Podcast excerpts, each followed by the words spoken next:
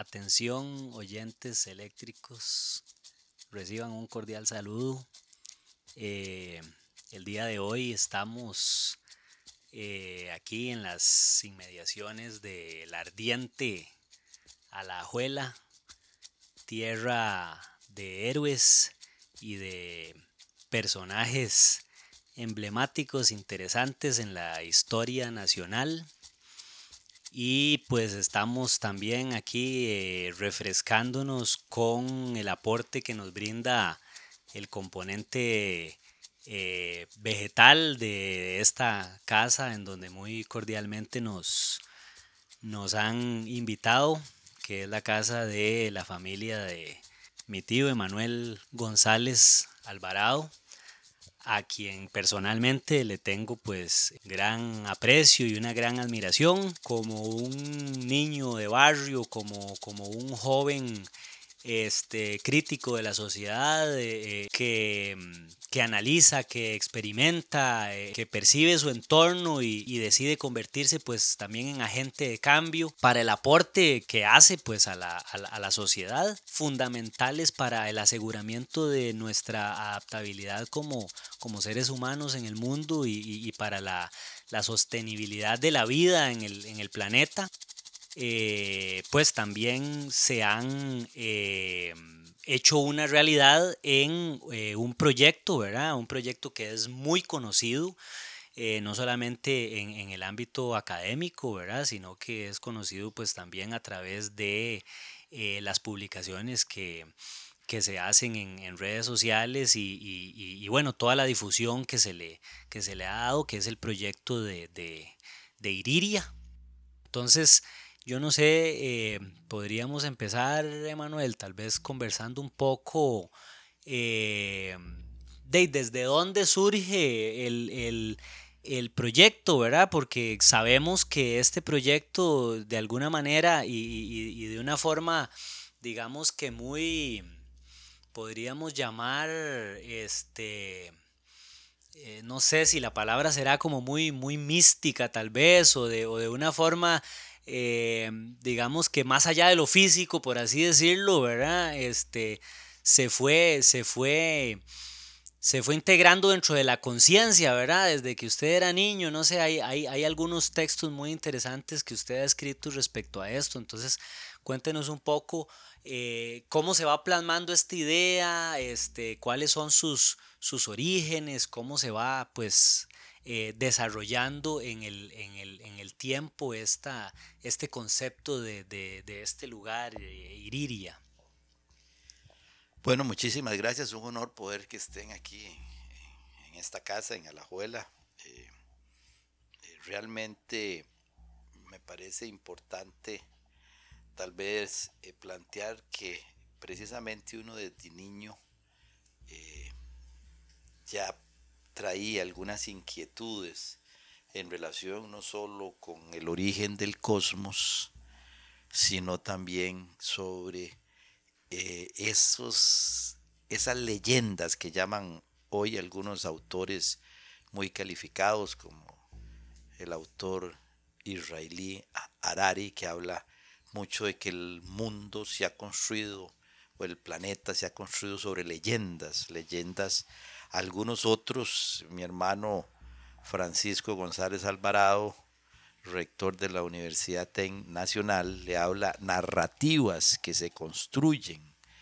Y cuando nazco en el año 1961, lógicamente nosotros respondemos a los a, aquel contexto familiar eh, específicamente de los niños que, le llamaban los baby boom, es decir, que había una explosión demográfica. Eh, una explosión demográfica que precisamente nace en virtud de que después de la Segunda Guerra Mundial eh, empieza a desarrollarse también la ciencia con algunos elementos eh, revolucionarios, juveniles y que rompían de alguna manera con la educación tradicional en que se formaban a los seres humanos muy ligada al concepto de la primera revolución industrial, donde casi que lo que interesaba era formar obreros para trabajar en líneas de proceso. Eh, en el segundo paradigma de la, de la revolución industrial a, la parte más eléctrica, ya se empiezan a utilizar componentes también más de memoria o algunos aspectos cognitivos también motores.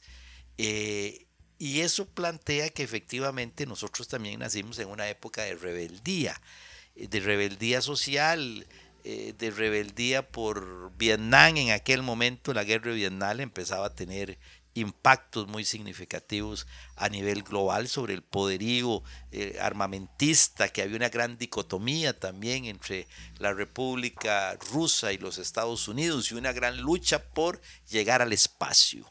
Eh, eh, se habían grandes rupturas y en el tema ambiental está también Raquel Carson, la famosa bióloga norteamericana que escribe un libro que se llama La Primavera Silenciosa. Y en aquel momento Raquel Carson nos refleja cómo se llama la primavera silenciosa, porque precisamente el uso de agroquímicos y de plaguicidas en los grandes campos en Estados Unidos o sembradíos de trigo, eh, con el uso de plaguicidas, de los pájaros se murieron. Entonces se llamaba la, primavera silenciosa. Y ahí aparecen también en los famosos organoclorados, el DDT, el aldrin, el dieldrin, una serie de plaguicidas que posteriormente eran eh, se utilizaban como grandes aspectos benéficos para la humanidad y después generaron aspectos contradictorios como la ciencia que sabemos que al final no sabe nada. Entonces, eh, eh, en esos procesos evolutivos, nosotros nos damos cuenta que uno nace en esas condiciones. Y cuando uno iba a la escuela, efectivamente era una escuela rígida, con un poder total y absoluto del maestro, donde uno se sentaba y tenía que escuchar, bueno o malo, creyera o no creyera, y eso se reproducía también en nuestros hogares y se reproducía en las iglesias. En las iglesias era peor porque todavía el sermón era más lineal, eh, era tan cínico que en algunos momentos fue en, en, el idioma de la iglesia católica, en latín, Eh, y ahí uno, el, que era el modelo que hablábamos de la revolución industrial, que usted repetía como una lora. Pues nosotros hacíamos lo mismo en las escuelas. Entonces desde ahí me empezaron a nacer inquietudes. ¿Cómo se crió el mundo? ¿Por qué decía que el mundo se había creado en siete días? Yo no me podía imaginar el mundo que se creaba en siete días. ¿Por qué Adán y Eva? ¿Y por qué la manzana? Es decir, ¿cuáles eran las explicaciones científicas que estaban detrás de esas leyendas, de esas narraciones? Que se fundamentaban en nuestros barrios, se sustentaban en las iglesias y se sustentaban en los hogares. Entonces era muy difícil uno poder dar respuesta porque no iba a encontrar respuesta. La maestra de religión era una cosa, eh, no se puede cuestionar absolutamente nada. Y a partir aparece una rebeldía de uno por la ciencia. Esa rebeldía nos llevó a nosotros y a otros amigos desde jóvenes a empezar a buscar cuál era el origen del universo. Y entonces lo que hacíamos era ir a buscar piedras o fósiles que venían muchos cuando eso Alajuela tenía el tren, el tren existía, el servicio del tren. Y de Alajuela a Limón usted puede ir en tren, de Alajuela a Punta Arenas usted puede ir en tren. Y cuando los vagones llegaban en la última parada aquí en Alajuela, donde estoy el hospital, salían o, venían grandes bloques de arena y en las arenas ahí nosotros íbamos a buscar conchas y aparecían fósiles o íbamos a Turrúcares a buscar diatomita o íbamos por el lado volcán Puasa a buscar eh, otro tipo de dioxinas y otro tipo de, de, materiales ígneos metamorfósicos y empezábamos a ver que hay una clasificación. O mi abuelo Hipólito Alvarado López en Río Grande de Atenas había trabajado en las minas del aguacate y tenía en el solar, que así le llamaban, una cantidad de piedras que los ojos míos se iban infinitamente donde veía el, el resplandecer del oro de los pobres o de los tontos, que es la pirita. Y entonces empezamos a clasificar piedras. Las clasificábamos y las colocábamos en cajitas de algodón que hacíamos con cartulina y con goma. Y le poníamos algodón en, el fraccionamiento que hacíamos de las cajas y ahí colocábamos las piedras y le poníamos a, a las piedras un numerito que en la misma cajita arriba se describía como un glosario qué significaba esa piedra creo que ya éramos niños muy innovadores. Eh, efectivamente. Además, el barrio fortalecía mucho porque éramos y nos criábamos en el barrio, construyendo estereotipos, mitos, leyendas. Y ahí en grupo nos fortalecíamos porque como veníamos del baby boom, de esa generación, pues en cada familia habían menos de cinco, no habían. Entonces, efectivamente, en los parques era una belleza poder estar ahí, todos construyendo esa ecología de los saberes, ¿verdad? Esa ecología que se construye en la vida misma, porque así se, así se construye la vida, con la naturaleza. Ahí están las respuestas, ahí están los ciclos de la vida, ahí está la vida, que es la misma vida que genera redes, interconexiones y que efectivamente es la que construimos. Y, entonces bajo esa perspectiva, en esas mismas épocas, mi papá se le ocurre con un vecino que también trabajaba en la Playwood, porque cuando eso la madera era el sustento de la materia prima para hacer las casas. Cuando pasamos hoy en, todavía por Plaza Víquez en San José, vemos todavía muchísimas casas de madera eh, que reflejan ese, ese despertar, pero esa aniquilación en que también empezaron a sufrir nuestros bosques. Solo que en aquel momento no existía la famosa motosierra, sino que era pura hacha. Entonces se volteaba la. Se volteaba la montaña. Y el Banco Nacional patrocinaba, daba créditos para voltear las montañas.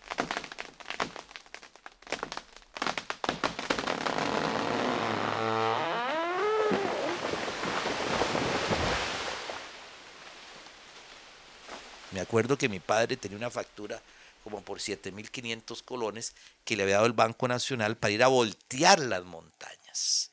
De 7.500 colones en los años 70 o 60, creo que el dólar estaba como a 3 colones. Por ahí creo, más o menos. Podían dar, no sé si estaba a 2 colones. Pero, pero, pero efectivamente, digamos, eh, eh, sí, era un capital, digamos, pero, pero, pero con ese capital la gente, y ¿por qué? Porque recuerden que las motosierras aparecen en los años 80 y aún así no todas las motosierras podían voltear un árbol enorme, por ejemplo los almendros de montaña, no podían botarse porque eran árboles enormes y porque las famosas motosierras no le entraban hasta que inventaron o crearon la motosierra con punte diamante. Porque también pues existían instrumentos más manuales, ¿verdad? tipo serrucho, por decir así, sierras, ¿verdad? Sierras manuales que los, Entonces, en, ese, en esa eh, coyuntura, de mi padre empieza a ingresar a Zarapiquí. Estamos hablando en los años 60, que era efectivamente un bosque muy húmedo, virgen.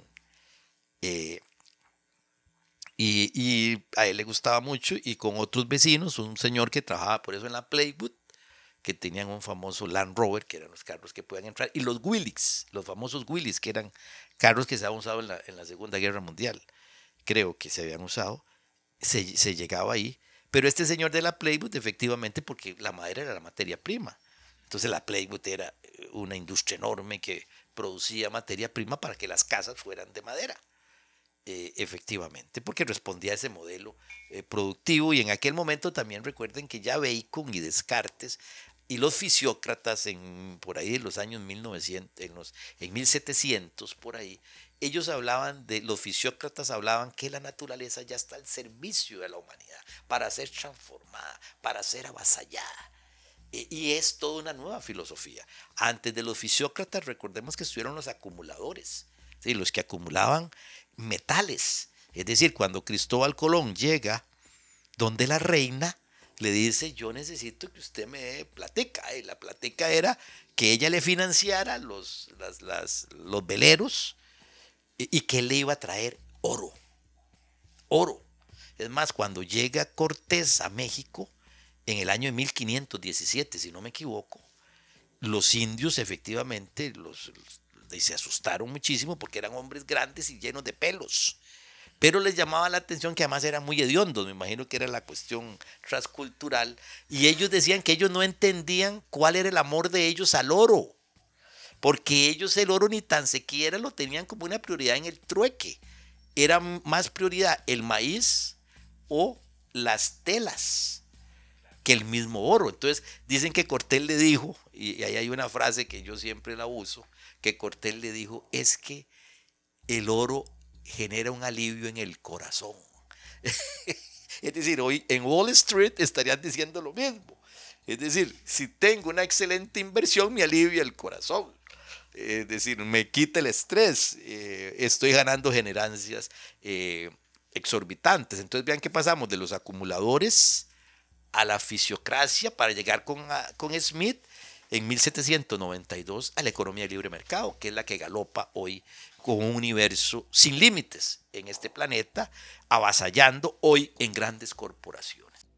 Oh, qué, curioso eso que usted acaba de, mencionar eh, sobre los indios, que, que, el valor que los indios le, le, daban a las cosas, al maíz, a las telas, el maíz que se lo pueden comer, lo pueden sembrar, el cacao también, y los, los bueno, los españoles ya sabemos a qué llegaron, yo, le, quería hacer unas consultas de acuerdo a unos textos que me pasó Fabián, ¿verdad? Y ahora que usted eh, hablaba sobre los 50, ¿verdad? La generación esta baby boomer, que después de la Segunda Guerra Mundial los gringos y los países aliados eh, hicieron esto para que, pusieron al dólar como la, moneda hegemónica, ¿verdad? Eh, tomando en cuenta que o sea que los, los, bancos centrales del mundo tenían que tener la, misma cantidad de papel moneda que emitían, la tenían que poder eh, con oro, ¿verdad? Y después eso lo cambiaron y, y, ahora tenemos el desmadre que tenemos, ¿verdad? La inflación. mi consulta es la siguiente, si, si, si ese cambio que se dio después de la Segunda Guerra Mundial no, no fue solamente la cuestión de la moneda, sino más o menos lo que es la historia de Iriria, ¿verdad? De, que ya el papel moneda no tenía que tener, eh, ya, ya, el papel moneda no tenía que tener el, respaldo en oro, sino que la reserva, sino que los bancos centrales podían imprimir plata. Pero si también ese cambio iba a, lo que vemos ahora y que usted también lo mencionó un poco, de vamos a utilizar la cantidad de recursos que nos dé la gana y destrozar para, para tener ese poder hegemónico y que lo vemos ahora con los monocultivos y todo eso. Efectivamente también lo que pasa es que la ciencia y la técnica, bueno, es claro que empieza a darse una hegemonía global con relación a la, a la economía de libre mercado, que empieza, como usted bien lo plantea, a lograr una gran estandarización en la fijación del, del, del, del, dólar como una moneda universal, como una moneda que se utiliza en el mundo de los negocios. Hoy el mundo de los negocios sabemos que giran alrededor del dólar. No obstante, ya sabemos que en las luchas económicas actuales, de ahí los chinos o la misma comunidad económica europea ha venido buscando eh, dinámicas, ¿verdad?, de posicionamiento eh, que vienen también aniquilando esas posiciones económicas eh, de por el poderío en que han venido desarrollando como poderes económicos a nivel global. Pero que al final sí generan corporaciones eh, que al final sí pretenden o han venido desarrollando un modelo de consumo eh, que el planeta no puede sostener por varias razones.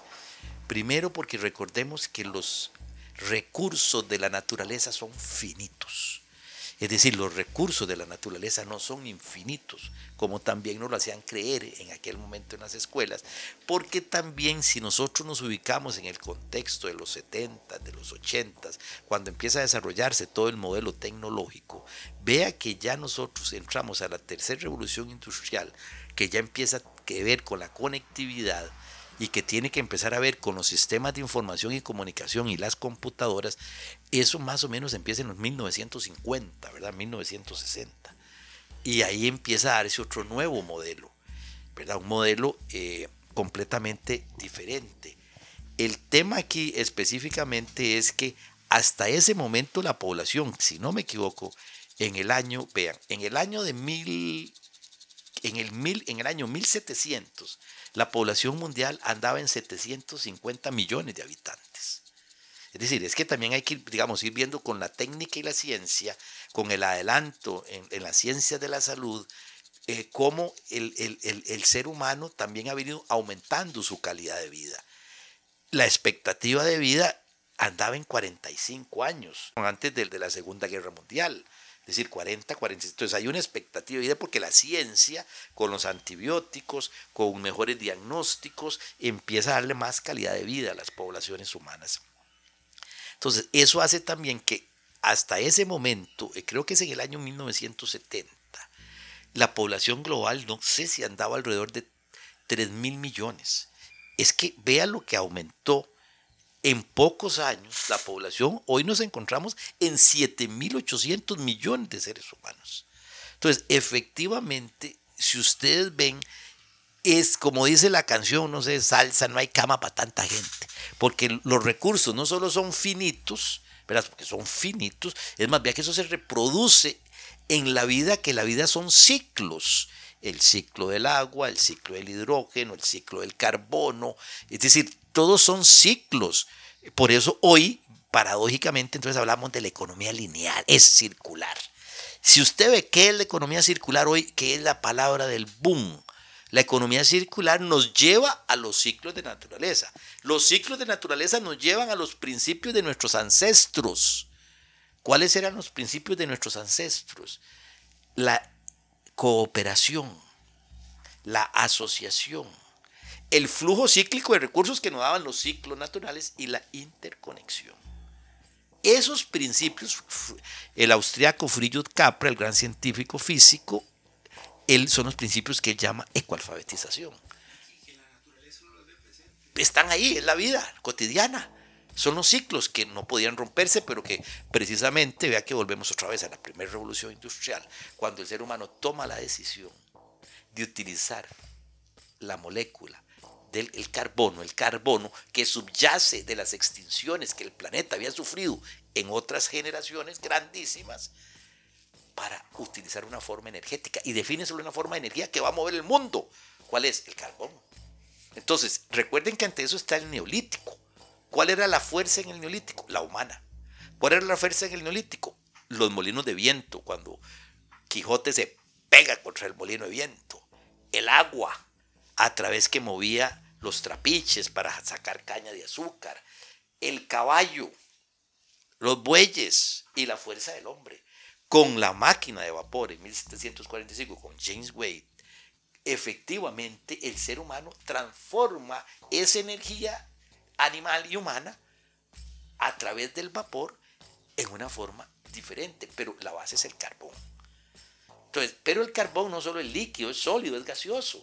Usted tiene el, el, gas LPG, ¿verdad? Que es esa forma gaseosa. O tiene el carbón a través de la biomasa, que es la leña cuando usted produce utiliza. Entonces, ¿qué es lo que sucede aquí? Efectivamente, lo que está sucediendo es que el ser humano toma una decisión esa decisión es la que tiene hoy al planeta como la tiene, porque esa molécula de CO2, que en el año de la, de la primera revolución industrial eran 200 partes por millón, hoy supera las 410 partes por millón. Al aumentar esa molécula, porque eran los ciclos naturales del carbón, ¿qué era lo que sucedía en la naturaleza? ¿Para qué eran los bosques? De, los bosques no solo liberan el oxígeno, sino que capturan el CO2 que está en la atmósfera. Entonces, al capturar el CO2, había un equilibrio natural. Si empiezo a generar más CO2 porque todo el mundo empieza a moverse, ¿verdad? Los vehículos empiezan a tener ese tipo, las calderas que, empiezan a mover las grandes industrias, la energía que no se produce solo con agua, sino que con combustibles fósiles, que a Costa Rica le pasa lo mismo cuando se queda sin agua, el mundo toma una decisión. ¿Cuál es la energía que voy a usar para mover el mundo? El carbón. Esa molécula hoy está ocasionando que precisamente no podamos capturarla porque no hay árboles. Porque el cambio en el uso del suelo, que es el otro tema, el cambio en el uso del suelo hizo que los seres humanos, ¿dónde va usted a colocar a los 7.800 millones de seres humanos? De están agrupados en megápolis. Hoy el 80% de la humanidad va a estar en esas megápolis y solo un 20% va a estar en lo que nosotros podríamos llamar territorios rurales, que ya no hay diferencia. Esa concentración es lo que ha hecho que hoy en la molécula de CO2 haya hecho que la temperatura aumente un grado centígrado. Entonces aumentó el nivel del mar, se acidificó el mar, porque ¿de dónde se está capturando el CO2 si no hay árboles? En el mar.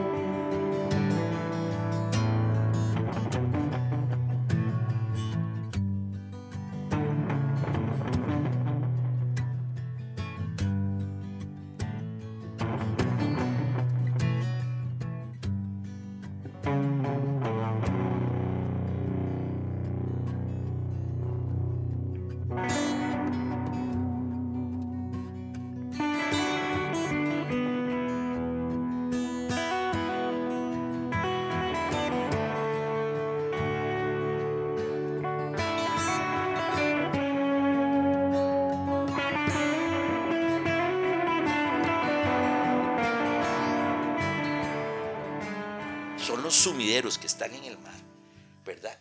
los grandes arrecifes coralinos, el plancton que está absorbiendo la molécula de CO2. Entonces el planeta empezó a romper sus ciclos naturales que no tenía que romper, que eran los que los ancestros nuestros utilizaban. Muchos hasta llegaban a pedirle perdón a un árbol cuando lo iban a cortar, porque era parte de sus ciclos de vida. Entonces, si ustedes ven por un lado esa explosión demográfica, esa posibilidad de la ciencia que le aumenta la calidad de vida y que los seres humanos vivamos más, la revolución agrícola en la producción de alimentos a través también de la sustentación de plaguicidas, del, nitrógeno que es vital a través de los fertilizantes, ha hecho que haya una población de masa. No era cierto lo que decía Malton y lo que decían un montón de científicos preocupados, que ellos decían que no vamos a ver que si nosotros seguíamos con esa tendencia, el mismo tecnológico de Massachusetts lo había planteado, los seres humanos íbamos a aniquilarnos, pero por hambre, no por los otros elementos. Y ustedes ven que no es un problema de hambre, es un problema de distribución asimétrica de la riqueza. Porque más bien en los restaurantes sobra la comida y en todo lado sobra. La bota. Ahí es donde empieza el gran problema. Porque la técnica, eh, bien lo dice el gran científico Edgar Morán, es un gran metodólogo, francés y está vivo, Morán, es increíble. Él lo que plantea es que si el ser humano no tiene la velocidad del chita, pero tiene un BMW o tiene un carro carreras que va a 300 kilómetros por hora o un avión, no tiene el ojo del águila, pero tiene telescopios, no tiene la fuerza que tiene un león, pero tiene un misil. Entonces, efectivamente, si nosotros vemos, esa técnica, la tecnocracia, ha generado cosas positivas y cosas negativas. Pero el planeta, eh, y por eso entonces se han tratado de descifrar índices. Se abre la huella de carbono, que sería la, la capacidad que tiene una comunidad eh, de poder vivir eh, en una cantidad de tierra determinada, por decirlo así. pero esa huella de carbono ya se superó. Pues ya se superó porque el ser humano es más digamos, lo que consume y lo que produce de lo que pueda ese ecosistema restaurarse. Se, por decirlo así, se saturó el, el, sistema. Entonces, efectivamente, digamos, son eh, muchos elementos que han hecho que hoy, eh, precisamente, hoy el ser humano esté en una encrucijada, porque el cambio climático es la amenaza más significativa. Y no es casual, la UNESCO definió los Objetivos de Desarrollo Sostenible, que son 17, a nivel global como una prioridad de los gobiernos para cumplir en el 2030. Eh, pues eso también tiene que ver con disminución de la pobreza, acceso a la educación, al aire limpio, a muchos temas, pero efectivamente al real es un tema de cambio climático. Hoy, en el Congreso Mundial que acaba de celebrarse de educación en España, la UNESCO también plantea que un tema principal se llama restauración y conservación de ecosistemas y cambio climático. Porque ustedes lo están viendo, el problema del cambio climático no solo es que aumentó la temperatura, no solo que las, el clima modificó las condiciones de las lluvias, la desertificación, es decir, la migración eh, o los refugiados ambientales cada día se van a ir aumentando porque vamos a tener áreas más desérticas y eh, que la gente no va a tener cómo sembrar y va a tener que irse a otros países. Entonces la situación fuera de eso, todo el impacto en la gestión integral de la prevención de los riesgos, de los desastres, que ya nosotros lo vivimos. Es decir, ya no es el terremoto, ya no son los ciclones, eh, es, es, es como en, en un día logra llover lo que no llovía en un mes entonces empiezan a saturarse los ecosistemas urbanos y ya los sistemas de alcantarillado no dan y empiezan a romperse. Es más, lo mismo pasó en el 2008 en, en Argentina, en Sao Paulo y en el Distrito Federal, que se les inundó todo. Es más, en el caso de México tuvieron que hacer unas fosas enormes para empezar a captar todas las aguas estas de lluvia y empezarlas a canalizar porque ya no daban las saturaciones. Entonces, porque efectivamente todo todo se ha modificado. Eh, y entonces desde, desde esta perspectiva, digamos, si volvemos a la lógica de lo que planteábamos, cuando nosotros, digamos, la sensibilidad mía de niño es que de ahí me llevan a los siete años a, a las montañas de Sarapiquí. Entonces lo que yo tengo en mi mente es precisamente encontrarme las maravillas del bosque tropical muy húmedo, encontrarme en, lugares donde habían cientos de árboles de diferentes especies, aves, anfibios, reptiles, eh, mamíferos, eh, de una riqueza sin precedentes y que, me, bueno, a veces obviamente la sensibilización de nuestro padre, porque además el interés de él era la vida, y, ser feliz en la vida y hacer lo que usted tenga que hacer en la vida sin, ningún, sin ninguna forma mercantil, sin ninguna forma de acumulación, sin ninguna forma de esa naturaleza. Es decir, el mejor ejemplo de él es que él se llevaba dos árboles en un bus y luego tenía que caminar dos horas para llevar los dos árboles. Pero, la venta era había que sembrar un árbol. Punto. ¿En qué condiciones? ¿Cómo lo llevaba? ¿Cómo hacía para trasladarme dos horas caminando en medio de montañas? Eso es la vida al final, eso es la vida. Entonces, eso lo sensibiliza a uno, o nos sensibilizó para poder darnos cuenta que todo ese deterioro que después empezó a dar no era normal y no era bien. Entonces ahí hay una ruptura donde nosotros de un momento a otro nos empezamos a dar cuenta, sí, y empezamos a, tener, a hacer conciencia eh, eh, eh, de la evaluación del impacto ambiental, para que ustedes tengan una idea, empieza en los años 70 es decir, estamos hablando de que hace 50 años empezó la evaluación del impacto ambiental. Es decir, no era un tema de, moda que las, los gobiernos o las comunidades necesitaban. El problema empieza cuando empieza ese aumento de la población, ese cambio en el uso del seno no planificado, no planificado, y empiezan las, las asimetrías, las pobrezas eh, y esos temas fundamentales que hoy nos tienen en condiciones muy pero muy difíciles. Me llama mucho la, atención es dentro de este recorrido que hemos hecho por la historia en donde ciertamente eh, encontramos algunos puntos de, inflexión dentro de los cuales el conocimiento del ser humano, digamos, el, acercamiento a la, a, la, a la, ciencia como forma técnica, ¿verdad? Ya lo decíamos, de adaptación a, a, nuestro entorno de la vida, eh, de alguna manera eh, eh, también genera importantes trastornos que se convierten en, bueno, como elementos de, adaptabilidad, espacios o, ámbitos que, que permiten prolongar la vida humana, mejorar las condiciones sociales de acuerdo a las expectativas humanas eh, y que sin embargo, eh, como procesos eh, lineales, rompen con estos ciclos biológicos y siempre empiezan a generar un, costo. Está ese, ese componente como del respeto a la vida en general y también este, hay, hay como experiencias místicas y esas experiencias están relacionadas directamente con la, con la naturaleza, ¿verdad? O sea que, al, por ejemplo, al experimentar medicinas naturales o al tener ceremonias relacionadas con ciclos biológicos, con la luna, ¿verdad? Una danza de la luna, del sol, eh, cosas de ese tipo, eh, como que el, ser humano despierta a una conciencia en donde, en donde las plantas le hablan a uno y le explican sobre la vida, sobre, ¿verdad? Entonces yo quisiera que usted nos contara, antes de entrar a esas dos preguntas, digamos, de qué es Iriria y cuál es el significado de Iriria, también, digamos, a, a ese niño, cómo a ese niño dentro de ese contexto que ya usted nos contó, cómo a ese niño le sucede esta, esta experiencia similar a esas experiencias que, que, que, se tienen en ceremonias y en cosas así, y cómo, cómo esa experiencia determina eh, un camino. Sí, sí, efectivamente, esos son eh, de temas muy complejos, ¿verdad? Eh, muy complejos desde la ciencia, la técnica, la fe, las rupturas.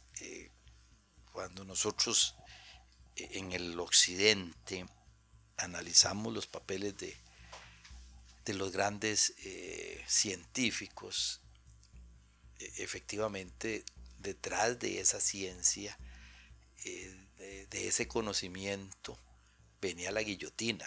Y recordemos toda la época de, del oscurantismo, toda la época que tiene que ver con eh, precisamente y los castigos que aplicaba la Iglesia Católica, no solo a, al famoso en mil, mil, 1400 eh, Copérnico, digamos, que ya empezó a sufrir esas, esas contradicciones enormes entre la ciencia, entre la vida y, el lenguaje que querían vender.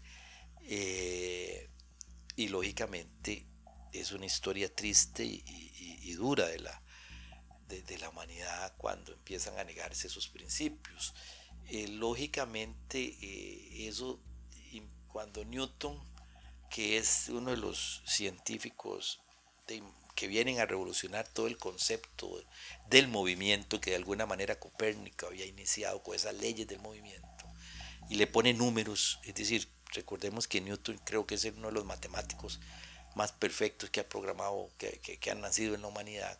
Su obra se llama, creo que se llama Matemática, como Mathematics, se me olvida el nombre de la Principium, Principium, creo que se llama la obra famosa de Newton. Eh, efectivamente, y empieza a darse esa ruptura, que al día de hoy eh, podemos decir que hay visiones ejemplificantes como la del Papa Francisco en su encíclica Laudate Si, que hace una revolución total, es decir, la encíclica, la, la, encíclica Laudate Si se convierte para mí en esa visión integradora que purifica y paga esas deudas que de alguna manera venían con esas visiones eh, tan contradictorias y, tan posicionadoras y tan de, los procesos de decolonización que hay que empezar a ejecutar. Eh, porque efectivamente eh, esa encíclica es el mejor tratado de ecología, yo le llamo así que, que, yo he visto. Es una obra maravillosa, eh, es una obra que plantea específicamente eh, cómo el, mismo capital, los procesos contradictorios han venido acabando con, el planeta Tierra. Entonces, sí, ese es un tema eh, que hoy sigue jugando un papel fundamental en, las grandes visiones antropocéntricas que han liderado estos procesos, porque al final, si ustedes ven, es un antropocentrismo. Es decir, por encima de toda la creación están los seres humanos y sobre ellos no hay nada. Es decir, el único ser humano que ha tenido la capacidad de destruir a este planeta es el hombre. Es el único, tiene nombres y apellidos. El antropocentrismo.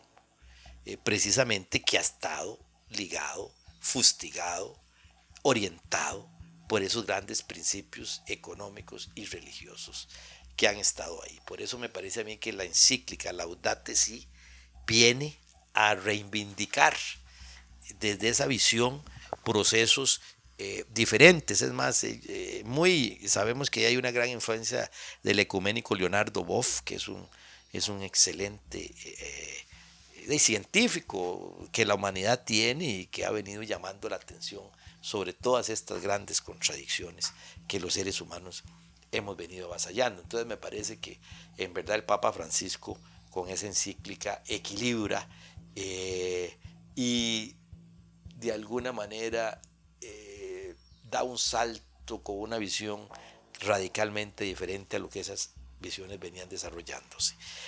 Ahora, lo que está claro también aquí es que eh, uno desde niño, me acuerdo que yo iba caminando precisamente, era una noche, estábamos en un rancho que se hacía de, eh, le llaman manga larga a ese árbol, ¿verdad? Son unos árboles especiales para hacer ranchos y con palma de, de palmilera, que es un tipo de palmito, y ahí se construían los ranchos y, estábamos ahí. Y el otro día, eh, pues ya cuando amanece nos vamos, eran carriles que le llamaban, carriles en la montaña. Y los carriles eran trillos. Y en esos trillos, pues yo tengo imágenes impresionantes de, ver precisamente eh, los grandes bejucos que colgaban de los árboles centenarios o milenarios, los famosos suampos o espejos de agua que hoy se los han volado todos porque según ellos no tienen ninguna significancia eh, y creo que hay leyes hoy mismo que están pasando el Congreso que vienen más bien a, desproteger todos los mantos de agua, los espejos de agua. En fin, eh, cuando vamos ahí yo me acuerdo haber visto, habían peces que, que, que se salían del agua a coger unas frutillas, la machaca. Era impresionante ver, por ejemplo, culebras eh, comiéndose un sapo. Eh, era, digamos, como lo rutinario, los armadillos. Eh, y en eso yo paso por un lugar famoso, bueno, pues en ese trillo y yo vuelvo a ver, y yo no sé si es un déjà vu, cómo se le llama eso, si es una, porque yo estaba en niño, entonces desde ahí yo veo esos bejucos, veo las cuestiones y después en mi retrospección de la vida o en la autopoiesis yo vuelvo a ver y veo después los grandes monocultivos, pero lo más curioso de la vida es que esa visión que yo tengo ahí de niño es la propiedad que hoy es Iriria. Es decir, que el humedal se mantiene, los bejucos se mantienen eh, frente a lo que yo he llamado e, esa ese, e, e, e, ese rostro depredador, el depredador que es, porque es el antropocentrismo humano, reflejado en los monocultivos. Y hoy, ¿qué cosas me voy a imaginar yo que después de 50 años, ¿verdad? que yo tenga esa propiedad y que esté en esa, visualizando eh, en, eh, ahí lo que de niño pude ver y que hoy ejemplificamos. Y por eso nace este proyecto de, de, de Iriria, no obstante, ya la misma propiedad que nuestro padre había detenido ya había sido invadida por, los, por la actividad piñera y efectivamente ya habíamos puesto unas denuncias eh, porque ya las quebradas, la sedimentación empezaba a, que, a, a, secarlas y ya el tema era muy difícil. Al final ofrecieron comprar y bueno, ya no era solo mía la propiedad, sino otros hermanos y se toma la decisión de vender. No obstante, yo ya tenía otra propiedad que me había hecho precisamente pensando en, en ir desarrollando un proyecto de esta magnitud.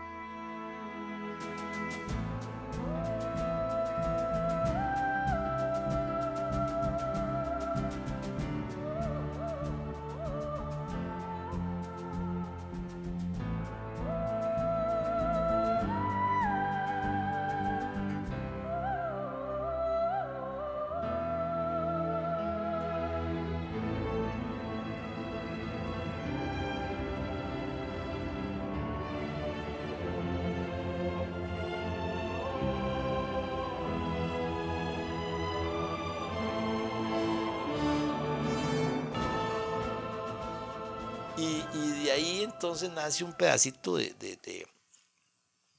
cielo en medio de, monocultivos que han venido incrementándose permanentemente, de una manera sin límites y sin precedentes y, entonces decidimos ponerle Iriria, que significa en el lenguaje bribri niña tierra hija de Naimatamí. Es un reflejo de ese legado cultural de nuestros ancestros que en permanente comunión con nuestra madre tierra forjaron su ruta eh, de vida y garantizaron el futuro de sus generaciones. Entonces eso, esa es Iridia. Iridia es hija, tierra, significa tierra, la niña tierra, hija de Naimatamí es un reflejo de su legado cultural en el lenguaje bribri.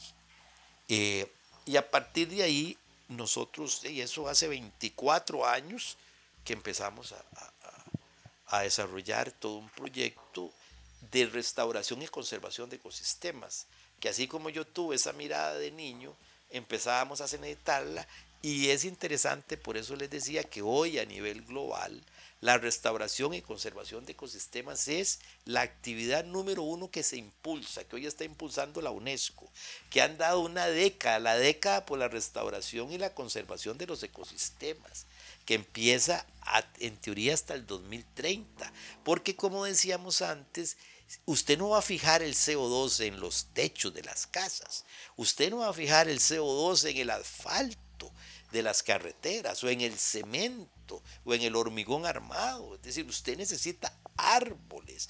Hay una nueva cultura que tiene que transformar a la humanidad, a desarrollar corredores biológicos, a proteger nuestras, nuestras, nuestras fuentes de agua. Por eso hay una ley que creo que acaba de pasar que más bien desarticula estas cosas de la manera más contradictoria, como vemos la pesca de arrastre y como estamos viendo políticas que en lugar de poder ser consecuentes, tenemos un doble discurso. Y eso me parece que en nuestro país hay un doble discurso. Si bien es cierto, producimos el 98% de nuestra energía con agua, que es un proyecto histórico, al final, si hay sequías por el cambio climático, hay que usar combustibles fósiles para poder mover las turbinas. Pero lo cierto es que también no decimos que el 70% de nuestra huella de carbono proviene de la flotilla vehicular, de una manera sin precedentes que el manejo de las aguas residuales es una cosa que da vergüenza, que el manejo de los residuos sólidos no existe, seguimos con botaderos, no con centros especializados de recolección de basura. Si bien se habla de un 56% de cobertura, que ese es un gran legado histórico de los años 70 de políticos con una visión inimaginable que nos da hoy de comer siendo el turismo esa fuente difícil, porque lo que vienen a ver es la biodiversidad biodiversidad que fue destrozada, aniquilada, arrasada de la manera más despiadada a vista y conciencia de todos. Y los que poníamos denuncias sentimos en carne propia la impotencia de que no pasaba nada. Ahí yo tengo las denuncias puestas hasta con fotografías con drones y no pasa nada. Es decir, esa impunidad galopante tiene Ahora, si bien el presidente Chávez, que yo creo que es lo único que concuerdo con él, fue al foro de, económico y planteó que Costa Rica no era como se creía en la parte ambiental, es lo único que creo que concuerdo con ese señor hasta ahora. Pero me parece que efectivamente eh, eh, eso que él dijo es la realidad. Es decir, y entonces cuando hablamos de un 52% de cobertura forestal, me parece que también ahí van incluidos estos grandes monocultivos. Ahí va metido el banano, y va metido la piña, y va metido el café, y va metido esas áreas. Estamos de acuerdo. No vamos a decir que una mata de café también es un, es, es, es, decir, es una planta, es un árbol, es decir, que él va también a absorber CO2, una planta de banano. Es decir, no hay duda, estamos dentro del ciclo de carbono, pero habría que ver las otras implicaciones que, que eso tiene en el todo. No vamos a ser tampoco injustos. Eh, sí es cierto que esto ha sido más aprovechado por políticos, con fines más personales que nacionales, que en el fondo nos han ayudado también a vender el turismo, a vender estas cosas. Pero cuando usted ve un presidente de la República, creo que el señor Solís salió a desarrollar proyectos en universidades norteamericanas sobre gestión integral de la prevención de los desastres. Creo que está con la señora esposa de él, si no me equivoco. Ahora vemos también que es muy probable que este señor Carlos Alvarado ahorita termine en un proyecto ambiental. Es decir, es decir, eh, eh, son las cosas que uno ve que, que, que, que debiéramos de ser más consecuentes. Entonces, el tema de los monocultivos, el tema del desastre, que eso es la palabra tiene, eso es una tragedia ecológica que se ha vivido en la zona norte, que ha vivido a través de los cultivos de piña, sin ninguna protección. Se lo digo porque fui un evaluador de impacto ambiental de esos sectores. Les estoy hablando con el corazón en las manos. Y por eso tuve que renunciar a las regencias ambientales porque no podía, ya la ética no me daba, no podía uno, efectivamente. Pero el, son temas que nosotros no podemos tapar el sol con un dedo. Si bien también hay muchas áreas que se han venido reforestando con iniciativas privadas a través de los servicios de pagos ambientales, porque no todo es negativo, lo cierto es que como vendemos esa imagen, sí me parece a mí que no somos consecuentes. Es decir, es que vendemos una imagen casi de pureza absoluta, casi de que somos la última maravilla del desierto. Y me parece que estamos a media hasta ahí. Eh, esenciales. Sabemos que también el, el, ¿Por qué? Porque Costa Rica es un ejemplo. Recuerden que somos 5, 53 mil kilómetros cuadrados más la parte marítima. Pero ¿qué significa Costa Rica en la huella de carbono global? Punto Es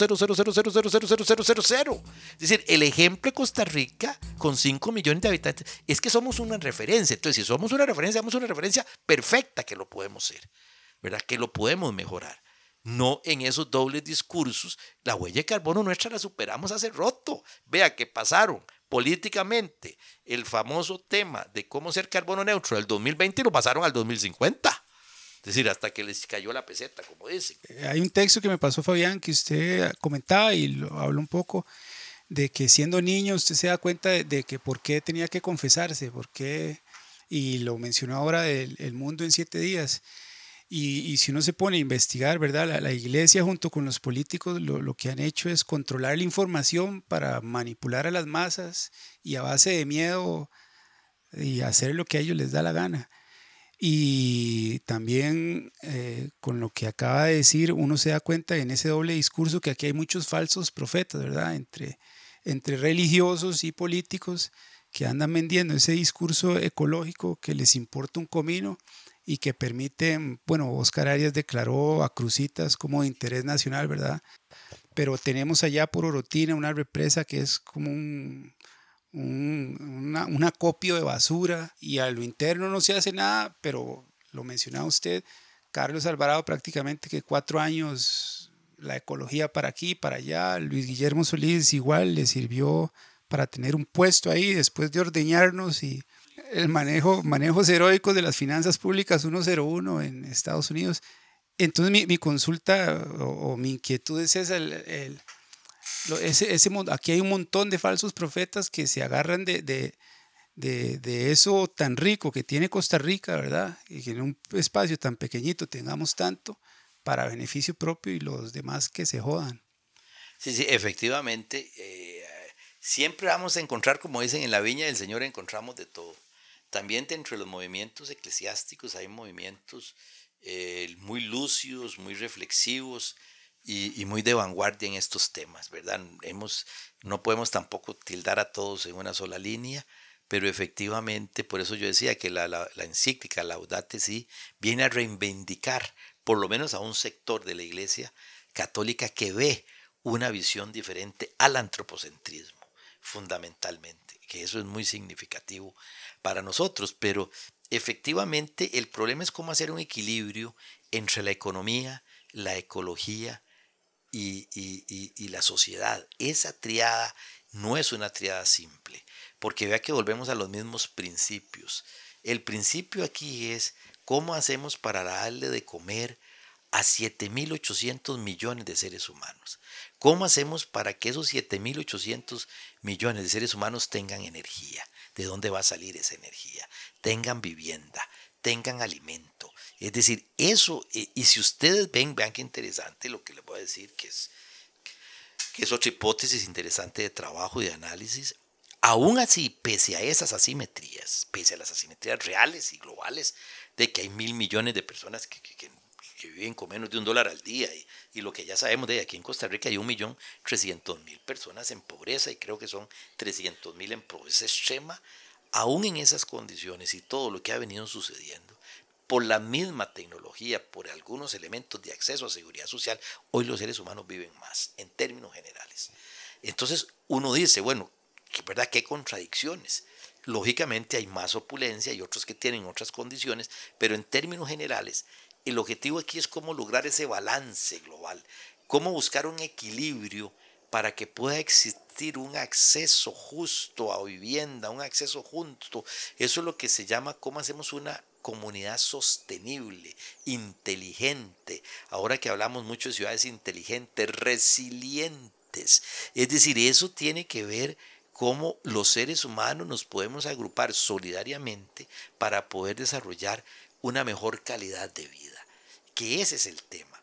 El tema es cómo la gente puede accesar a una vivienda digna, cómo la gente puede accesar a educación de calidad, cómo la gente puede accesar a tener eh, de ocio eh, eh, y, de satisfacción personal, cómo pueda tener acceso al empleo, cómo poder tener acceso a la conectividad hoy que se convierte en nuestra herramienta número uno.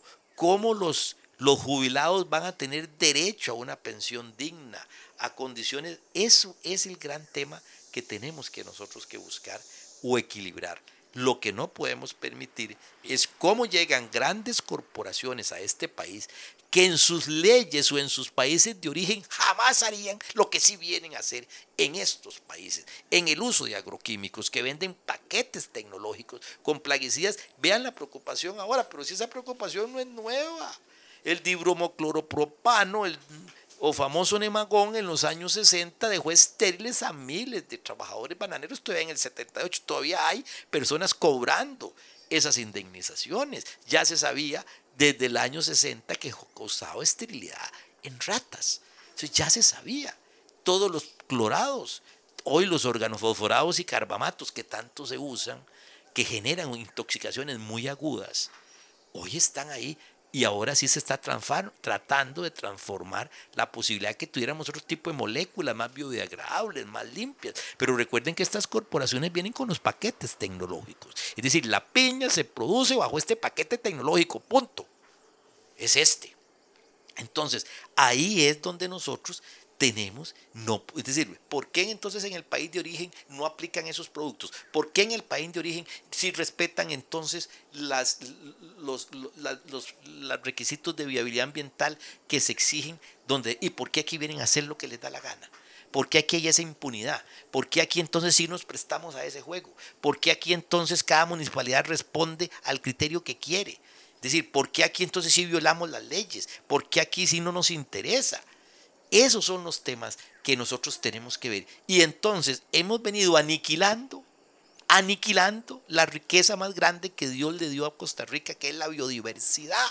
Esa es la riqueza. Aquí y hoy seguimos viviendo el turismo porque hoy vienen precisamente a ver esa biodiversidad. A ver que en un hectárea usted puede encontrar 120 especies diferentes de árboles.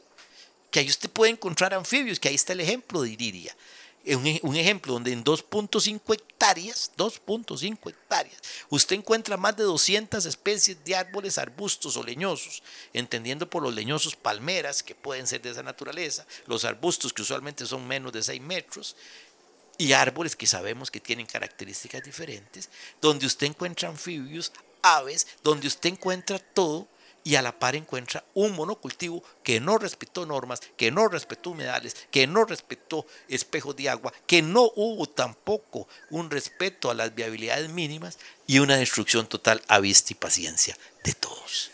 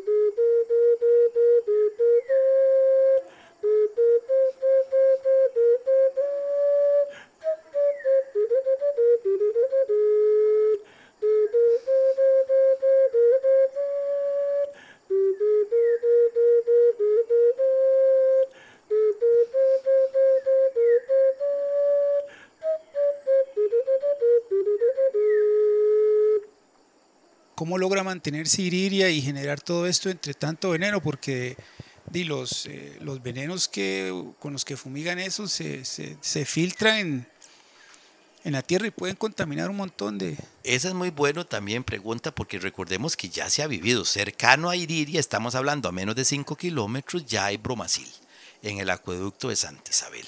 Recordemos que el bromacil es un plaguicida, recordemos que los plaguicidas ellos se eliminan a través de la luz. Eh, hay también eh, lo que nosotros llamamos eh, el flujo natural, digamos que siguen ellos, ¿verdad? A través de los mantos acuíferos, que precisamente ahí el manto acuífero está a muy a flor de piel, que favorece esos temas. Recordemos que el bromacil también en el Cairo, ¿verdad? El tránsito de contaminantes se facilita. Y el bromacil pues tienen una vida, es decir, hay algunos que la luz no los aniquilan en ocho días, sino que dirán más. Entonces, efectivamente, eh, ya está. Es decir, nosotros no hemos nosotros tenemos pozos artesanales, que el agua sí la jalamos a través de un, de la electricidad a una bombita que, que la lleva a un tanque de reserva. Pero nosotros estamos ahí también haciendo un esfuerzo para que eso. Pero ahí también se han venido uniendo porque el otro, la otra norma que este país debiera crear con urgente y generar una política pública es la de desarrollo de corredores biológicos. Por eso los corredores biológicos lo que vienen es hacer ramas que articulan entonces un Congo, por ejemplo, puede viajar a través de los corredores biológicos, que es lo que nos pasa a nosotros. Nosotros estamos aislados. Ahí también está el santuario Reina del Amor dentro de ese gran cuadrante, eh, que es un proyecto de fe que tiene muchos años y se ha venido consolidando, y algunos otros vecinos que hemos venido manteniendo ese, ese corredor biológico. En el momento que ese corredor biológico, ya los congos no van a poder desplazarse. Es decir, así de simple. Entonces ahí es donde Costa Rica debiera empezar ya, ya, pero con esa norma que acaba de pantarse, aniquila los corredores biológicos. Si aniquilamos los corredores biológicos, aniquilamos definitivamente lo poquito que podríamos estar haciendo para hacer esas conexiones entre diferentes áreas de conservación. Si nosotros aniquilamos eso, hasta ahí llegó. Porque entonces si logro aniquilar todos los espejos de agua que usted va a ver, van a ver en las fotos y vamos a ver allá, que eso va, generando esas posibilidades de que, de que ellos se puedan conectar. En determinados momentos sí van a tener que pasar una calle porque tal vez no tienen una rama, pero una cosa son 20 metros que yo los he visto, o 25 o 30 metros, y otra cosa es que ya tengan que trasladar kilómetros que no lo van a poder hacer. Entonces, ese, digamos, es, es un tema fundamental que también hay que visualizar. Lo más importante de Iriri es que Iriri en este momento se convierte en un referente de que sí se puede. Se convierte en el referente de que eh, el, cuando uno conserva y restaura ecosistema, llega un momento en que es el punto máximo cuando el, el ecosistema se revive a sí mismo. Es decir, ese ya es un punto donde naturalmente usted va a ver que ya los anfibios, las aves y todo empieza un proceso natural. Además, ya los árboles que ahí empiezan a nacer, muchísimos que son fundamentales para las aves y que están documentados en videos, yo no los traje de un vivero ni los trajimos de otra área. Esos llegaron con las semillas de los pájaros, con las semillas que jalan los murciélagos y con los desechos fecales, los ciclos de los cómugos. Entonces, por ejemplo, yo que he andado por todo el país trayendo árboles, que hemos ido a todos los viveros a traer árboles y que andamos de las montañas trayendo árboles, orquídeas, bromelias y todo lo que hay, ya no, ahora se nos está facilitando porque ya no nacen solos. Nos están saliendo, porque el sistema, el, el ecosistema empieza a reproducirse a sí mismo, que esa es una fase fundamental de un proyecto que ya tiene 25 años. Entonces, efectivamente, yo sembré almendros de montaña en el año 2000, hoy esos almendros tienen 22 años y ya ustedes ven las pruebas documentales donde las lapas llegan ya a comerse las semillas. Y entonces esa es la lógica de la conservación y la restauración, que usted tiene que ver, lo ideal es que la restauración se haga sola, que usted dejó la propiedad sola, tiene que dejarla sola, porque ahí van a salir entonces, acuérdense que ahí está el ADN del Big Bang, que va a empezar a salir solo. Entonces ahí van a empezar a salir hormigas o algunos otros abejas o insectos o otro que es fundamental para que una orquídea florezca. Entonces, por ejemplo, ahí hay fotos que podemos ver que yo cada día me sorprendo más. El fin de semana subí unas fotos de unas orquídeas que qué loco que yo nunca las había visto con lo que yo tengo que estar ahí. Yo ahora estoy viendo cualquier cantidad de orquídeas hicimos una parte especial para orquídeas que yo no las conocía y que están naciendo solas, solas, impresionantemente solas. Aves que yo jamás había visto. Es más, la experiencia es interesante porque nosotros teníamos una finca para ganadería, mezclada con árboles, y yo ahora fui que empecé a aprender de todo lo que jamás habíamos visto, que ahora sí llega porque sí tenemos el alimento para que esas aves lleguen. Ese es el tema, ya tenemos el alimento, ¿verdad? Eh, para que, y efectivamente, pues de aquí en adelante, Iridia se convierte o tiene que convertirse en ese referente de esperanza, de vida. Los videos que yo subo, las cuestiones que, que, que yo planteo, por lo menos hoy el video que subí, por ejemplo, de una planta que está en extinción, que es bellísima, que es el, el, árbol que le llaman labios de... porque se asemeja a una boca de, de, por ejemplo, este se llama, el, le dicen eh, flores, labios apasionados. Este, por ejemplo, este video yo lo subí a las 5 de la mañana y ya lleva 200 reproducciones digamos, hay ya 37 personas y hay ya comentarios de diferente naturaleza. Y ya que ganamos, yo como profesor de toda la vida, que va a cumplir 40 años ahora en septiembre, esta para mí es la máxima ilusión. Cuando yo digo, mira, 200 personas lo reprodujeron. Yo no tampoco tengo mucha gente, digamos, yo tengo 2.500 personas. Entonces uno dice, 200 personas a esta hora, a tres horas de haberlo subido. Ya hay comentarios. Hay 37 personas que les dijeron sí y hay tres veces que se compartió. Entonces uno dice, y, en Iridia, que es la otra página que por cuestiones laborales, no es que la abandonamos, es que no, yo creo que tengo que inventar como más horas del día. Eh, eh, hay gente de más de 40 países del mundo.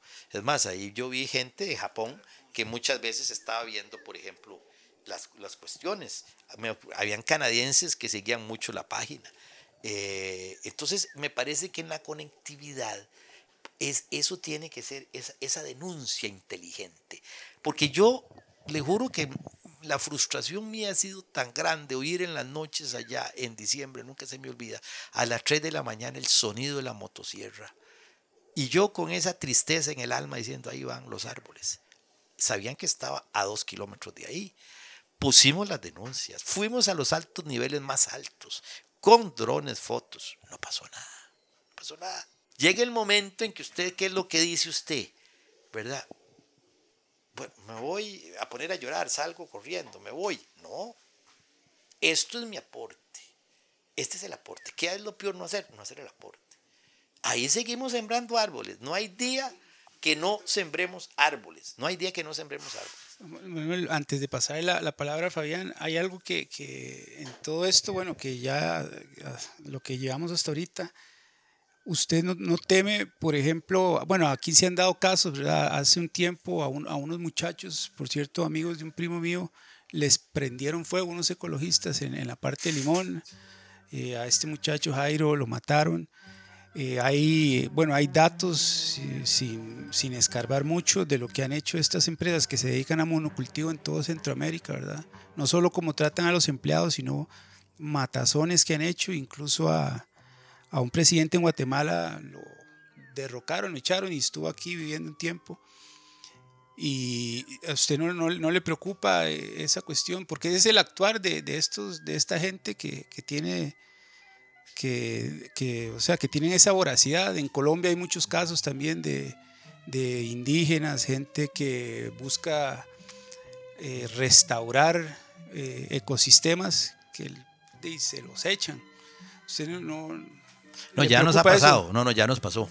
Por ejemplo, en, eh, en un momento estuvimos denunciando y fuimos hasta el lugar, hasta hicimos un video de, de árboles que habían talado y como a la semana me mataron una yegua.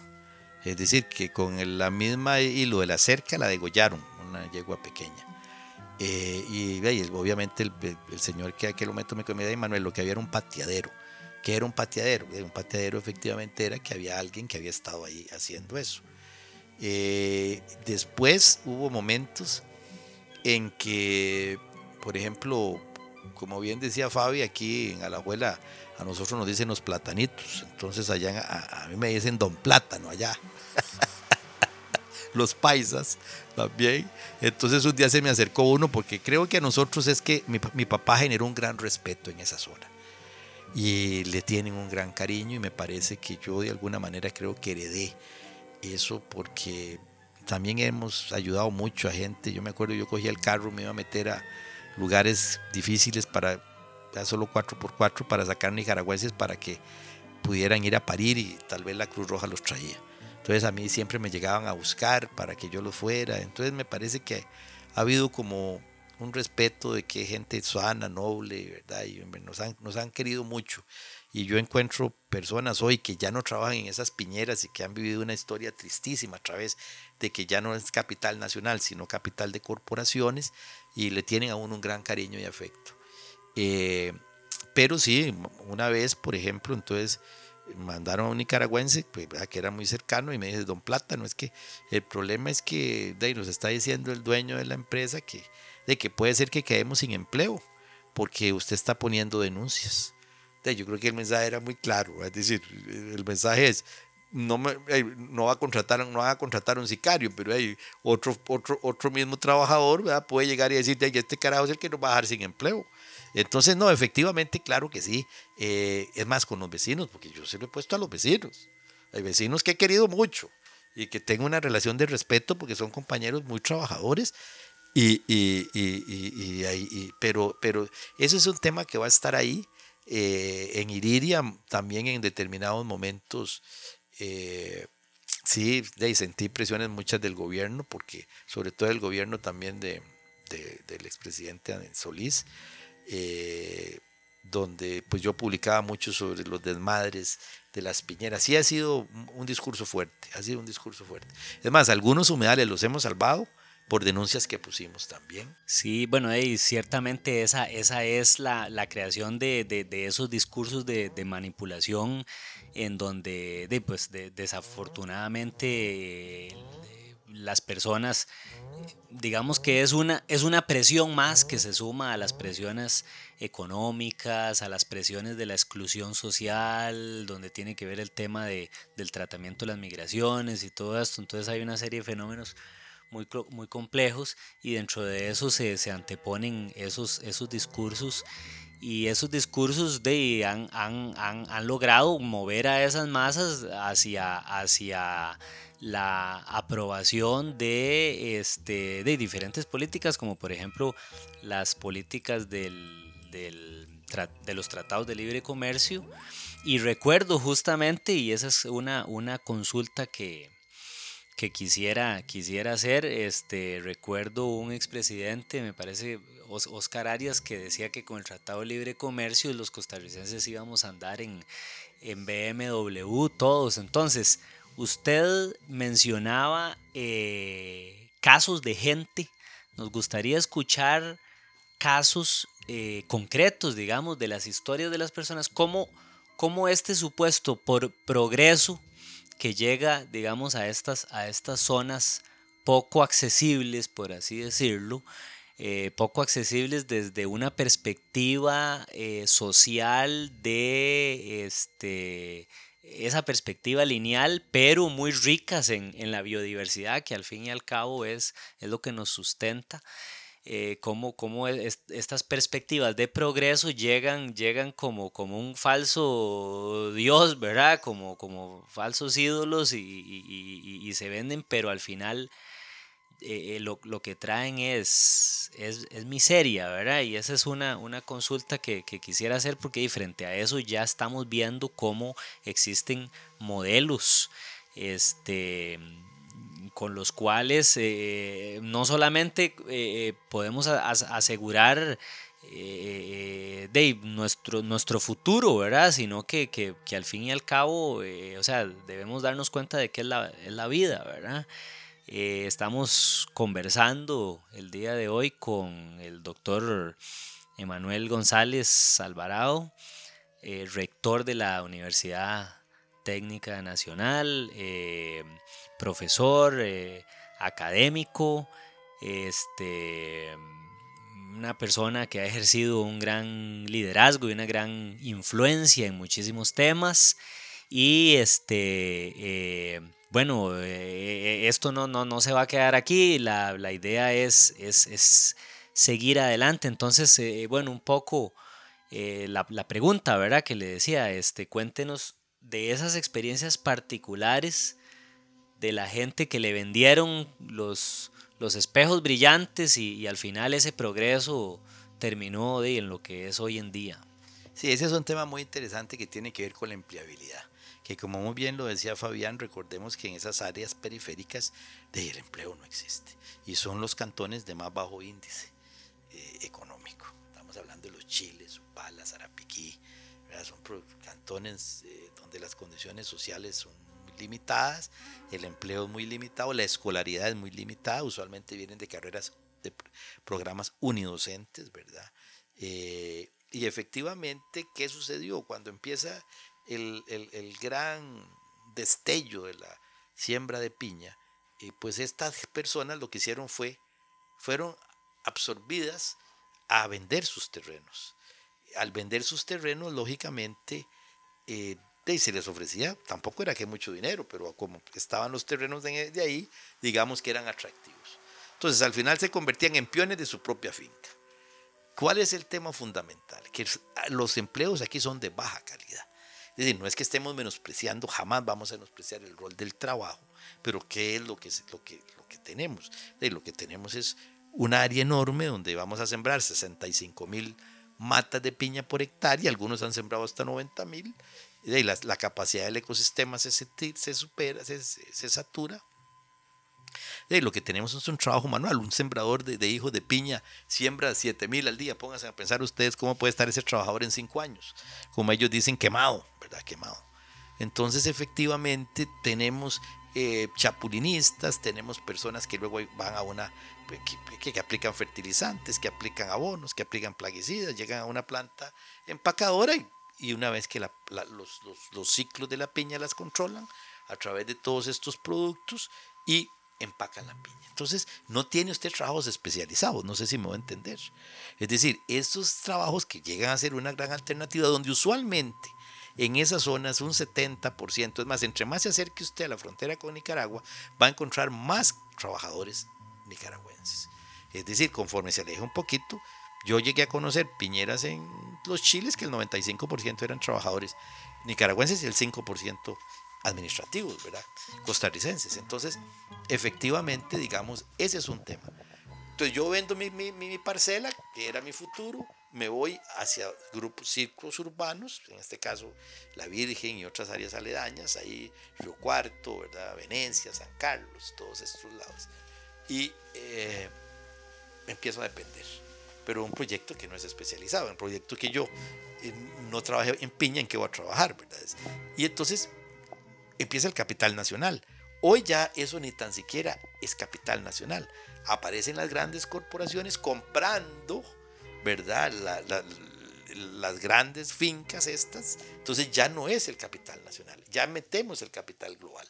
Ellos vienen con otras políticas. El capital nacional de alguna manera había una identidad con gentes que las conocía de hace mucho porque empecé ahí con ellos, los conocí, entonces ponía trabajadores en ciertos lugares estratégicos y les daba casas, ya no, llegó la gran corporación, lo primero fue quitar las casas, lo segundo fue reestructurar todo en otras condiciones laborales, bajo otras condiciones, y la gente que estaba ahí, que era gente del pueblo que había vendido, ya no tienen empleo, se tienen que ir a trabajar a otros lugares, pero ya no les van a pagar igual, porque en aquel momento hay una identidad, ¿verdad? Un compromiso de, cariño o afecto. Entonces me decía, bueno, imagínese Manuel, con todo lo que yo aprendí, pero como no tengo un título, porque lo que tengo es sexto grado, si acaso sí lo terminaron, entonces ahora lo que me tienen es de guarda abriendo y cerrando un portón. Pero yo sí sé, ese era el dolor que él más tenía, es decir, yo sí tuve un trabajo de administrador, éramos tantos, y eran los del pueblo, y era, el otro trabajaba en la planta, el otro era dueño, y, y ahora ya no, porque ya no me valoran nada. Es decir, efectivamente no solo hay un problema en la calidad de los empleos, en, en, que tampoco estos, estos monocultivos generan cadenas de valor, eso es lo más grave. No hay cadenas de valor. Cadenas de valor que sí genera, por ejemplo, el turismo. Cuando usted llegó a Puerto Viejo o llegó a, a Monteverde o ahí mismo en la Virgen de Zarapiquí, por poner cualquier ejemplo en Costa Rica, y usted va a una sodita que es casera, una señora hizo pan de canela, pero ahí llegan los turistas, pero llega también y se lleva el pan de canela. ¿Quién le vende los pollos? Una persona no, no, que, tiene una granjita por ahí cerca que le lleva los pollos, el otro le lleva el, cerdo, que cría unos cerdos. Eh, se generan cadenas de valor. Es que ellos no generan cadenas de valor. Es decir, las cadenas de valor, ¿cuáles son? Ellos tienen sus propias gasolineras dentro de sus plantas. Ellos tienen, ok, el, tienen una gran corporación que le lleva los grandes fertilizantes, ¿verdad? Todas esas cosas. Entonces, ¿cuáles son el empleo? Es decir, el empleo jamás, ese tipo de empleo, jamás va a pagar el daño incuestionable, intangible de medir de lo que fue la pérdida de la biodiversidad por un empleo. Eso no tiene precio. Eso no tiene precio. Eso jamás se va a pagar para, para, digamos, hacer el cierre, como anotaba Fabián anteriormente, es como un inicio esto nada más. Yo desde que llegué aquí me llamó mucho la atención este espacio por el montón de fotos, ¿verdad? De, no sé si serán todas de Alajuela, pero es muchos son edificios, ¿verdad? De una que evoca una Alajuela que ya no existe, ¿verdad? Y una, incluso una Costa Rica que ya, ya no existe. Eh, ¿Usted cree que, que, que, Iriria puede ser también como la imagen de, de una Costa Rica que poco a poco va desapareciendo. Sí, y lastimosamente, como decíamos nosotros, queramos o no queramos, eh, volvemos al dicho que no hay cama para tanta gente. ¿Dónde vamos metiendo cada vez a los seres humanos? Pero eh, efectivamente sí hay una transformación y en eso debe de convertirse Iridia en un referente. En un referente de que sí podemos hacer cosas diferentes. En un referente de que sí hay esperanza. En un referente de que eso se convierte en una escuela de vida y para la vida en un referente de que no podemos seguir haciendo lo que estamos haciendo. Es decir, en un referente para que nosotros digamos, sí, se puede, con solo que este país asuma una política real de compromiso en desarrollar corredores biológicos. Vea qué simple. Desarrollar corredores biológicos, mapear el país satelitalmente y desarrollar. Vean ustedes, aquí está el famoso corredor García Muñoz, creo que se llama, que baja, que va a parar hasta hasta el lado de, Santana, donde está el rodeo. ¿Verdad? Y ustedes ven aquellos como todas esas montañas y cómo la fauna vuelve, la flora, es decir, la naturaleza es resiliente. Esa es una palabra clave que don Leonardo Boff la planteaba y él decía precisamente que pese a todos los procesos de extinción que ha vivido la Tierra, incluyéndose desde la época de los dinosaurios, la Tierra sigue. Claro, son miles de años de, poder ser resiliente. Y es un ejemplo. Yo, por ejemplo, estoy cumpliendo 62 años. Ahora la en marzo la desesperación mía ahora es sembrar, porque yo empecé muy joven y sembraba y sembraba porque yo tenía la fe que lo iba a ver y ya lo vi. Pero ahora que me aproximo a los 62 años y el promedio de vida son 75, quiere decir que yo tendría 13 años para ver los árboles que voy a sembrar. Pero no es para mí, es para, eso ya es patrimonio de la humanidad. Pero efectivamente es, es que esto no se hace de un día para otro. Hay que empezar a vender esa cultura a las generaciones, educar a las generaciones del cuido, del cuido de nuestro, que es el cuido de nuestra vida, para empezar a desarrollar esto. Por eso yo estoy desesperado, sembrando y sembrando. Este año vamos a, ya no sé dónde, pero ahí metemos uno, metemos lo otro, sacamos, vamos a las montañas, traemos, porque yo ya tengo claridad, no va a quedar para mí, para los futuros, que eso va a ser una cosa. Si eso es ahora que llega tanto, y yo me pongo a pensar esos árboles de almendro, hay más de 120 árboles de almendro, ya que tiran semillas, ¿verdad? También es que la naturaleza es, sabia. Hay algunos que son machos, otros son hembras. Hay veces necesitan cruzarse. Entonces, hay veces no todos echan semilla. Entonces, es un tema, ¿verdad? Que usted dice, porque yo según me imaginar que todos, no, no todos los almendros han echado. Vean qué interesante. Entonces, tampoco es como uno cree la naturaleza es sabia y ella misma se autoequilibra y se autorregula. Pero sí tiene que ser, ahora en la universidad, por ejemplo, les decía yo, ya les vendí la idea enormemente, ¿cómo puede ser nosotros con 700, 500 hectáreas ahí en Atenas? pero lo que era la Escuela Centroamericana de Ganadería. Eso es una belleza. Ya estamos trabajando en el arboretum. Nos quedamos cortos durante muchos años, como, no, como lo que se hizo en la sabana.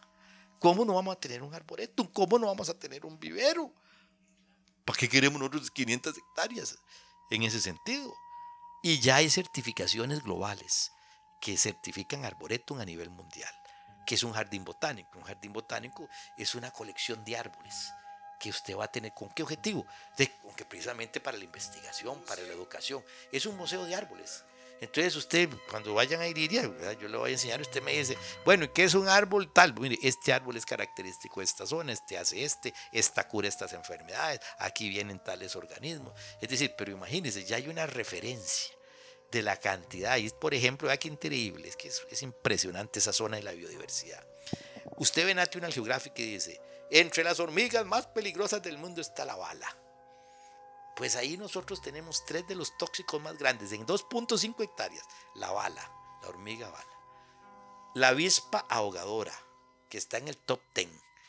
Es decir, esa lo pica usted y la gente tiene que salir corriendo a meterse al agua porque genera un choque, brilla. Y la terciopelo. Es decir, ahí están las tres. Ahí están. Usted quiere ir a conocer los tres tóxicos. Ahí tengo yo videos de las balas, aquellas hormigas. A mí me picaron de niño, por cierto. Entonces nunca se me va a olvidar. Le agarran un dolor de cabeza enorme y siente uno que se le mete una estaca. Y le da fiebre y todo. Eh, en Zarapiquí, precisamente muy niño, me picó la bala.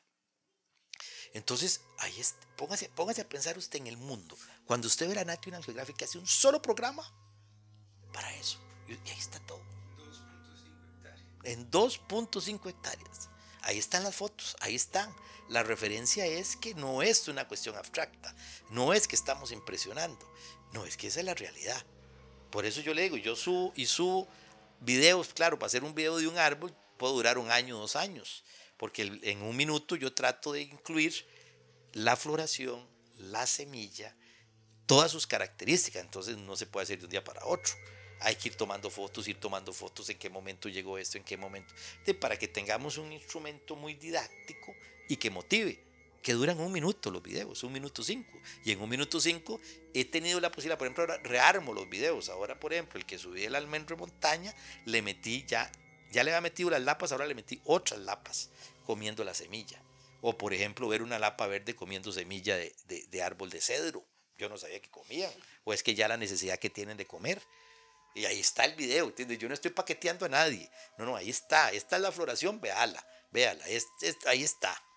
Entonces me parece, y en verdad, eso de los árboles, a mí me gusta mucho porque en, en, eh, eh, hay niños, por ejemplo, me llamó mucho la atención de un niño, con esto tal vez si gustan terminamos, de una compañera que es un niño especial. Y ella le ponía los videos de los árboles. Y ese niño todos los sábados a las 5 de la mañana que yo lo subía, se levantaba y decía, mamel, mamel, que venía el video de los árboles. ¿Cómo no se va a motivar uno para hacer esto, sabiendo? Y muchas compañeras y colegas me han dicho que se los enseñan a los hijos de ellas para que puedan imaginarse, hasta imaginarse cómo son los árboles y qué condiciones. Entonces, si uno logra sensibilizar hoy a 10 personas, eso es ganancia. Y eso es ganancia. Definitivamente necesitamos eso, ¿verdad? Todo lo que es Iriria, este, educación para despertar a la, a la conciencia, también eh, una invitación a, a, dejar de lado la colonización y la impunidad que, de, en la cual nos vamos a, ahogar si continuamos con estos modelos lineales. Hemos conversado este, con el doctor Emanuel González Alvarado, rector de la Universidad Técnica Nacional, eh, creador de, este, este, increíble proyecto Iriria en, en Zarapiquí y este, bueno, una, una, persona que desde joven ha ejercido ese, ese liderazgo y que ha, despertado desde niño a esa conciencia con el ejemplo de, de su padre, de, de, nuestro padre. Y bueno, ella ha sido un gusto de verdad y, y, bueno, todo esto también es parte de un proyecto que estamos armando para, para este, llevar a cabo un, un, un documental, ¿verdad? Porque eh, todo esto tiene que tener la, la, máxima difusión posible, como lo dice don Emanuel, este, si hoy 10 eh, personas tienen esa, esa conciencia este, y mañana otras 10, entonces vamos por el camino correcto. Eh, muchas gracias, oyentes eléctricos, por escuchar. Ojalá que haya sido de, del mayor provecho posible y este aquí seguimos aquí seguimos eh, eh, manifestando y invitando a la, a la conciencia y este seguiremos. Ojalá que, que no sea el último episodio. Y bueno un saludo y nos estamos escuchando